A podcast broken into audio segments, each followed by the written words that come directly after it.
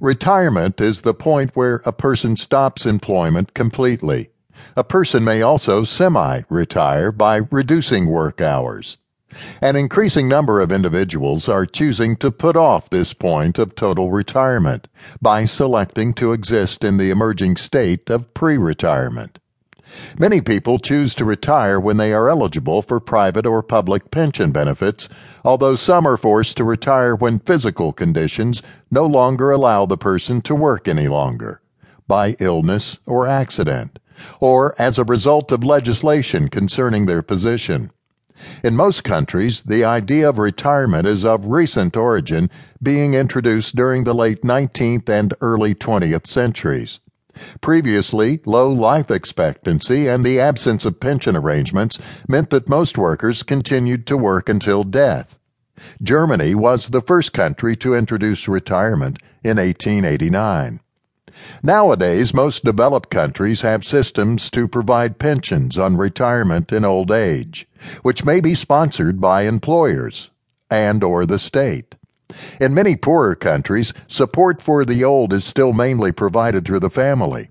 Today, retirement with a pension is considered a right of the worker in many societies, and hard ideological, social, cultural, and political battles have been fought over whether this is a right.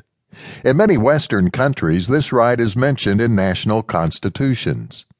A person may retire at whatever age they please, However, a country's tax laws and or state old age pension rules usually mean that in a given country, a certain age is thought of as the standard retirement age.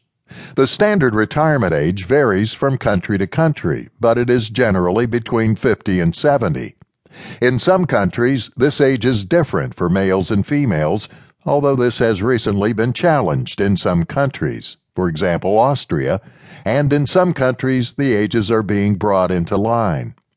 Retirement might coincide with important life changes. A retired worker might move to a new location, for example, a retirement community, thereby having less frequent contact with their previous social context and adopting a new lifestyle. Often, retirees volunteer for charities and other community organizations. Tourism is a common marker of retirement and for some becomes a way of life, such as for so called gray nomads. Some retired people even choose to go and live in warmer climates in what is known as retirement migration. It has been found that Americans and Europeans have six lifestyle choices as they age. 1. Continuing to work full time. 2. Continuing to work part time. 3. Retiring from work and becoming engaged in a variety of leisure activities. 4. Retiring from work and becoming involved in a variety of recreational and leisure activities. 5. Returning from work and later returning to work part time. 6. Retiring from work and later returning to work full time. An important note to make from these lifestyle definitions are that four of the six involve working. America and Europe are facing an important demographic change in that the baby boomer generation is now reaching retirement age. This poses two challenges whether there will be a sufficient number of skilled workers in the workforce, and whether the current pension programs will be sufficient to support the growing number of retired people.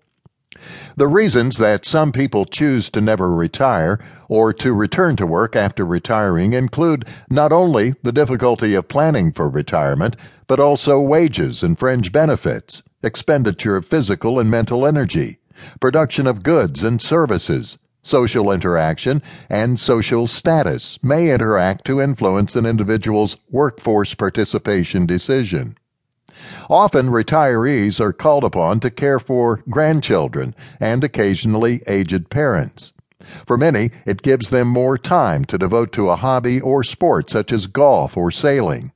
On the other hand, many retirees feel restless and suffer from depression as a result of their new situation.